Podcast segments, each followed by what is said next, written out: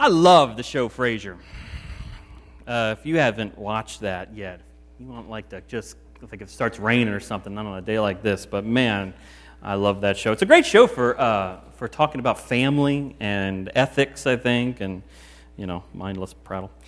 Um, so we're continuing our series this morning on family. We are family. Um, we're going to celebrate communion, the Mass, the Eucharist, the Lord's Supper in a couple of minutes. But before that, we want to talk a little bit today about the, um, the topic of brotherhood. And of course, there is uh, f- the family dimension that there is the blood brotherhood dimension to that that uh, so many of us have. But then there's also the, the Christian brotherhood aspect of that and the uh, relationships that we have, especially as men one to another. And it's cool that we have in our community so many examples of like brothers. Um, I'm, uh, I'm in the Three Brother Club myself. Uh, Mark Ludwig, he's in the Three Brother Club. I, I've, I've always like thrilled to see the Holiday Boys, you know, come in with all of their Oriole stuff. You got to check out Bill's shirt today, by the way. It's really cool. I mean, just it just fills my heart with joy to see the Oriole love that comes from that family. Um, and then, of course, we got like, you know, the Hobson brothers. They're in the three family club. You know, shout out to the Hobson brothers. You know, you know the Hobson brothers? They are so awesome at sports. They once got a home, one, a home run and they were bowling. I heard, I heard once, I heard a rumor that they have a grizzly bear carpet like in their room, but the bear isn't dead, it's just afraid to move. I heard when the boogeyman goes to sleep at night, he has to check the closet for the Hobson boys. Um, and then, you know, we also have the, the Chastain boys. You know, they're three brothers, and they got a little extra something, don't they? Because they got a little sister. And that just makes it all the more fascinating. Now, future prediction, guys. One day, one day, there is going to be like this smooth talking guy. And he's going to come walking up your front drive and he's going to say some weird, crazy thing like he wants to take your little sister out on a date. And here's how you want to handle that. You, all three of you, want to get like these outfits where you're wearing nothing but like denim overalls and like like uh, like no shoes, no shirt, just denim overalls, sitting there, and they're you know, walking up there and go, "Howdy, friend, where are you going? Going to the movies? You know, just kind of really freak them out. Good stuff." Um, so, anyway, we've got our community of brothers. We've got a lot of examples of brothers in our, uh, in, at New Hope. I, I, became a brother on August 28th, 1983. I got a uh, picture. There it is. I, I talked to, uh, to Gloria about showing this picture. I said, Do you really want me to show you a picture after you just gave birth? She says, Yeah, I was 24 years old. I look great. um, so, uh, Mike and I grew up in a, um, that's my brother Michael, by the way. Uh, we grew up in a suburban neighborhood, and one of the things um, that I remember most about that time is how safe that we felt in our community. I've talked other times about how I felt God's hand of security on us during that time. I realize that that isn't something that everyone can say about their childhood, um, so I feel extraordinarily blessed. Like most brothers, we were constantly together. And for years, it felt as if our lives were moving like just in parallel to one another. If I got a certain kind of bike, if I got a blue bike for Christmas, he got the exact same bike in green. Uh, we shared the same room until I was 18. As kids, we had the same toys and the same sports equipment. And as we grew up, we liked the same music and we watched the same TV shows. And I always le- learned a bit more, I always leaned a little bit more towards like music and video games than he did. And he was considerably better at sports than I was. But there was this common ground. There was this common ground between my brother and I that, that, we, that couldn't be taken away from us. And as we entered adulthood, and I got, I got married at 21 uh, to the girl I'd been with since I was 19, and I became involved in church ministry and things like that. He remained single through his 20s and joined the Marines. Um, what was, on a very practical level, two very different paths, I, I still felt that kind of bond um, as uh, that bonded together on that common ground foundation of brotherhood. I mentioned before that I felt God's hand of security on our childhood. Um, I believe that. and to this day, I mark it as one of the clearest examples of God's grace in my life. Uh, but that doesn't mean there wasn't darkness. Uh, nine years after that picture was taken, two very significant things happened. Uh, my family, um, my parents separated, um, and my other brother, Taylor, was born.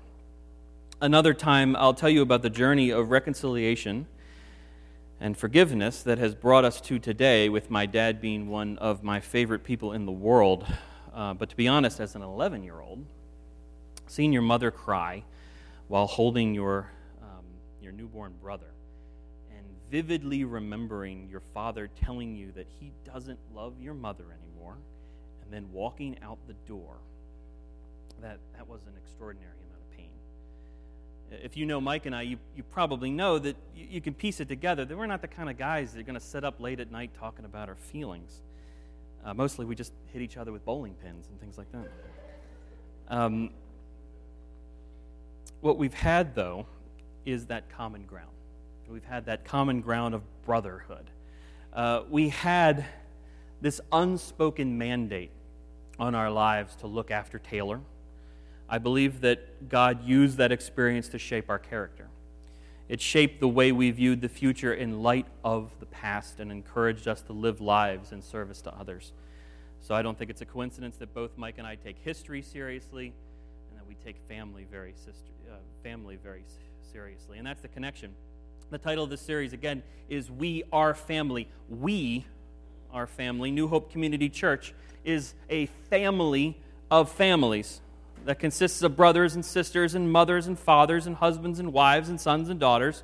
And the aim of this series then could be seen as finding our calling, maybe, as such people. How is it that we are to relate to each other? Galatians 6 2 says we should carry each other's burdens in this way, and in this way you will fulfill the law of Christ. Um, a few years after I uh, left um, Actually, I was still living at home. But uh, a few years after high school, I uh, got the bold idea that um, I should go into some sort of vocational ministry. And I was 19 years old, and I, on a complete just wave of the Holy Spirit, I walked into, Great, I walked into Grace Fellowship Church and asked for a job, and by some miracle, they said yes. And I remember, like, just this, it was just overwhelming change of life that happened and what they did our first week, uh, first couple weeks, they took us out to, because I was working for like a, a summer, summer camp group um, during that time. They took us out to Deep Creek Lake. And they put us on this like pontoon boat. And they said, okay, this isn't going to happen without your guys' like complete commitment because the next couple months are going to be just an awful time if you're not in love with one another. Um, so what we want to do is uh, just spend the next, like, it, what felt like six hours, but it actually flew by, um, going around and each individual person telling their story. And, and, as I sat there, and I, of course, I told my story, and, um, and then I started hearing the different individuals that were on that boat. And some people had, you know, stories that were far more gruesome than mine, and other people had stories that were far more well, joyful than mine. But what I found was that when you look at all of that together, there's just this enormous amount of common ground that develops, especially when you then put Jesus at the center. It was like when Jesus was put at the center, all of these stories started clicking together. I think that, that Zach and Kristen had the right idea last week. They called us all children of God. If that's the case, then we're all brothers and sisters of the same family. Kendall's going to talk next week about, about sisterhood. But today we want to focus on men, and regardless of occupation, life stage, political persuasion, economic philosophy, see, you have brothers sitting all around you. We began this series talking about motherhood, or in other words, this, this source of life that is God in the most dynamic sense imaginable. And we'll end the series talking about fatherhood, the one in whom we have our identity, the Father whose kingdom we seek, with his Son by our side and his Spirit moving through us. When we embrace the family of God, we are not called to the life of a hermit, excluding ourselves from other. We are uh, uh excluding ourselves from others. We're rather called to a life of community. This exciting and scary and risky and comforting and open, unsafe family in which we live and move and breathe. Ours is the family of God because, regardless of our differences, we find that in Christ we have everything in common. Our common ground is our common story. Ours is the truth that says that in Christ, even the rich man has everything in common with the man who doesn't know where his family's next meal will come from.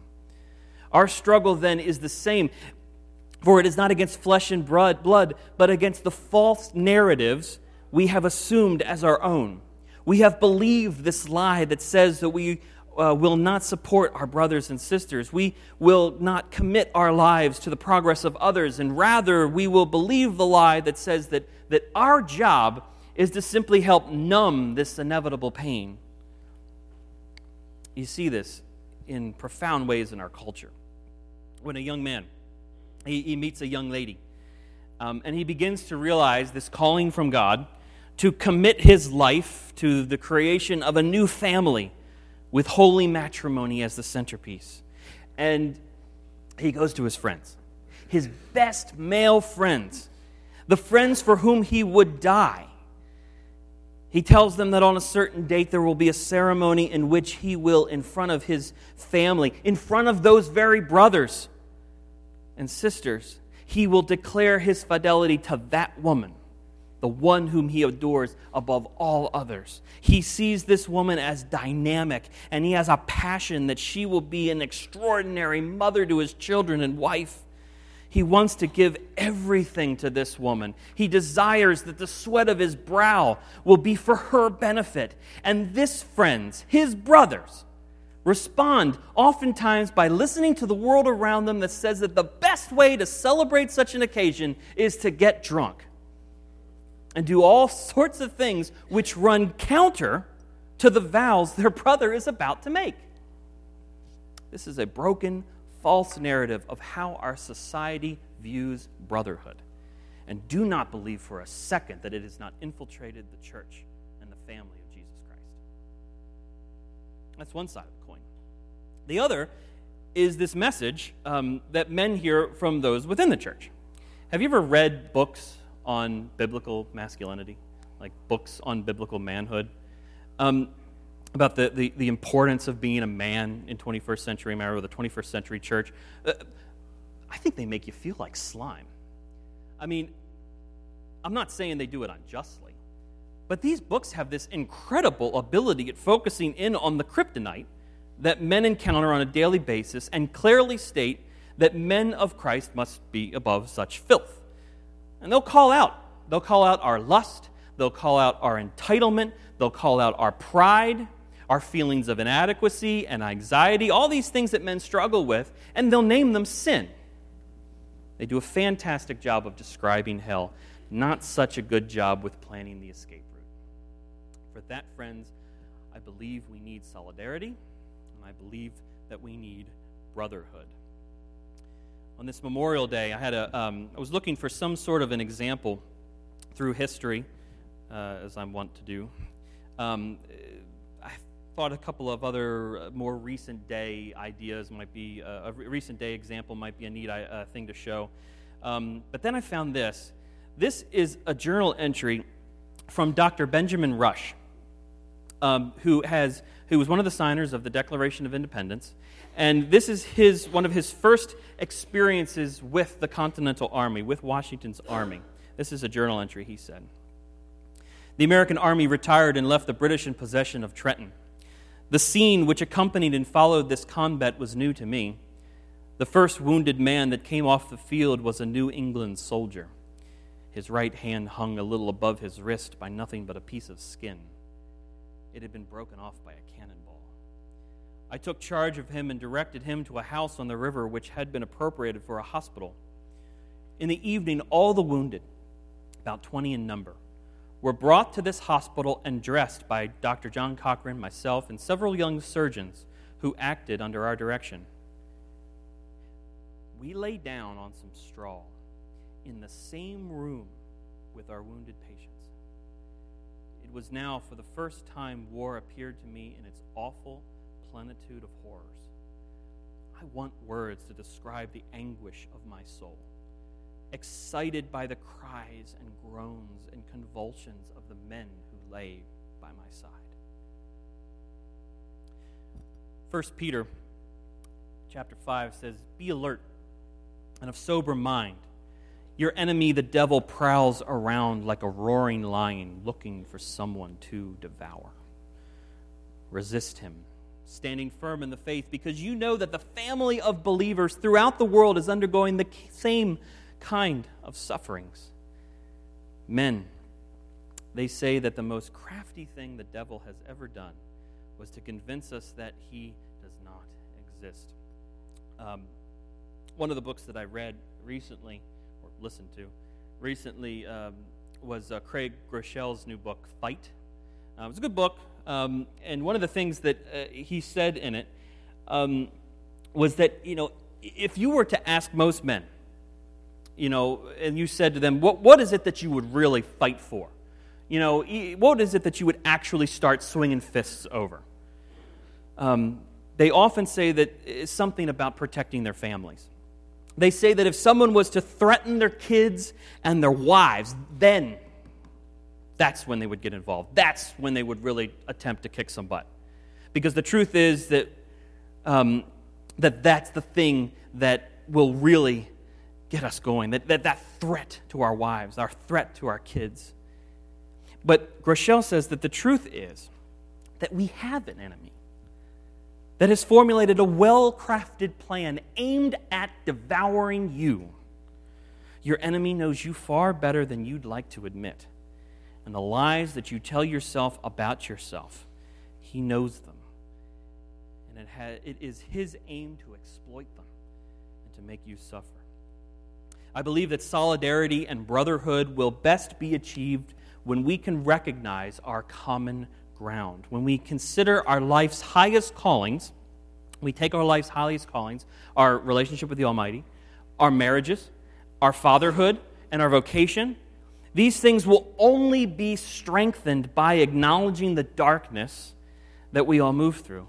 When we are able to be honest about the evils that surround us, then we are able to describe the anguish of our souls when we're able to be honest with each other and hear the cries and groans of our friends, our brothers, then we will be better equipped to lay beside them in their weakness. And then we can begin to strengthen each other. I believe that Christian men of the 21st century, sons, husbands, and fathers in Christ, in Christ, must prepare for a battle that is all too real. Proverbs 27 17 says that as iron sharpens iron, so one person sharpens another. See, I think that you might say, well, what are you saying? You know, I, I only have so many hours in the day.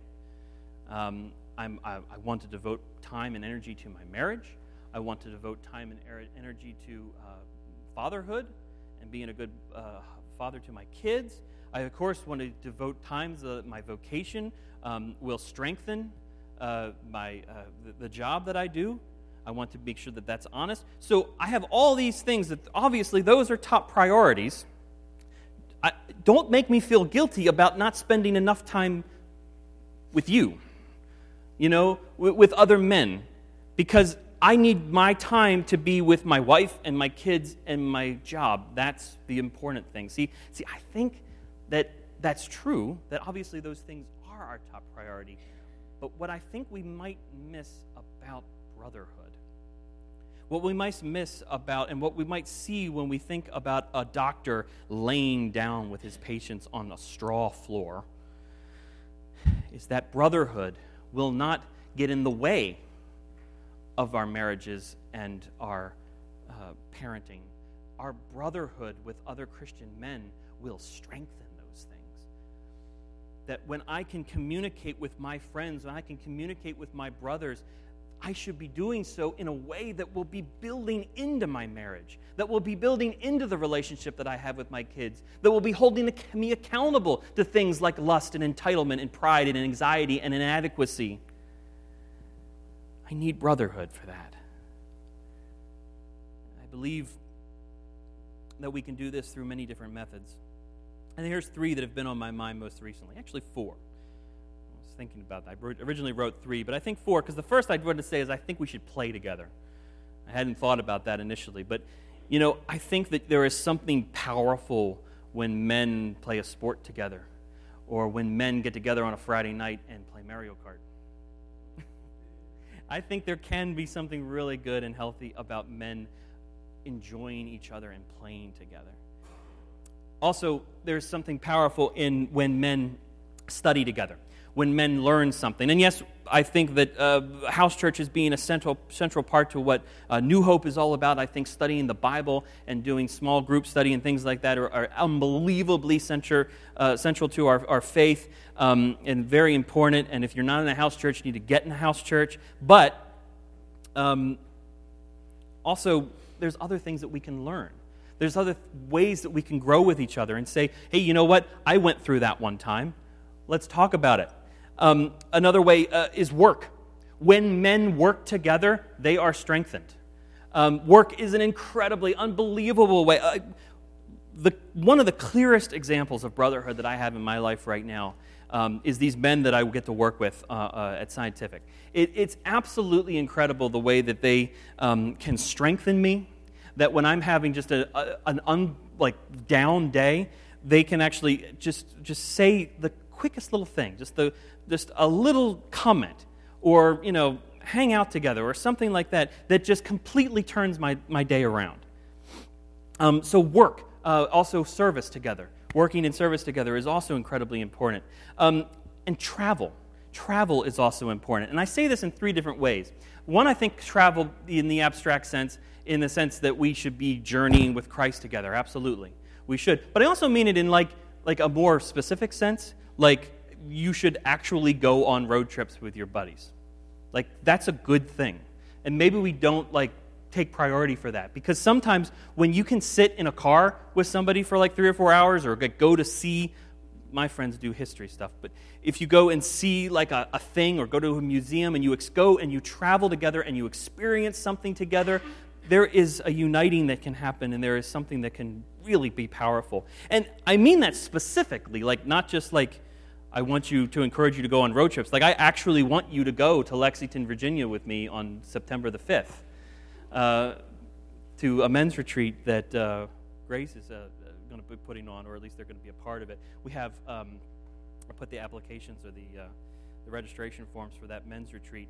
Uh, women, if you are the keeper of the calendars like my wife is, uh, maybe that could be something you just put on the, the calendar.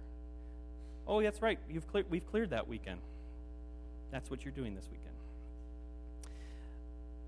Above all, I think that we need to embrace and seek first this common ground that is the kingdom of God.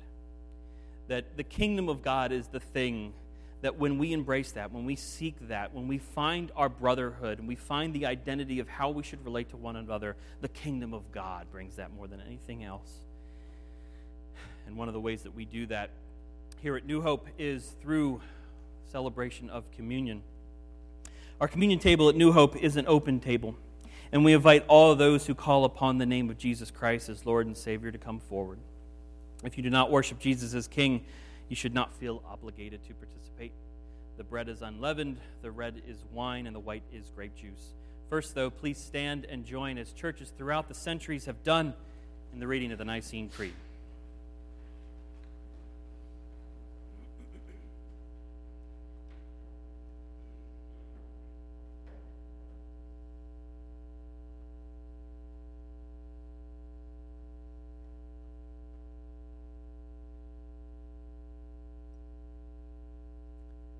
Believe in one God, the Father, the Almighty, maker of heaven and earth, of all that is, seen and unseen.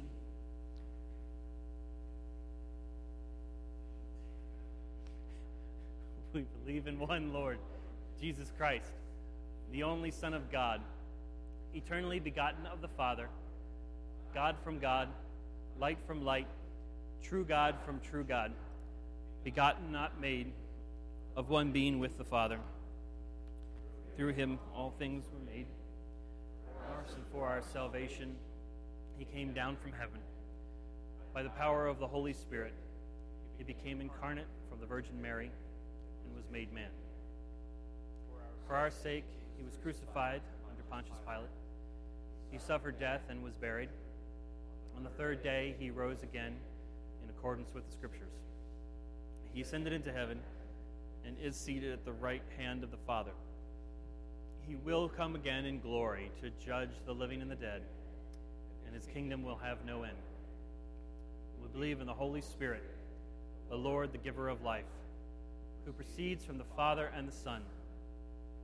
With the Father and the Son, he is worshiped and glorified. He has spoken through the prophets. We believe in one holy Catholic and apostolic church. We acknowledge one baptism for the forgiveness of sins. We look for the resurrection of the dead and the life of the world to come.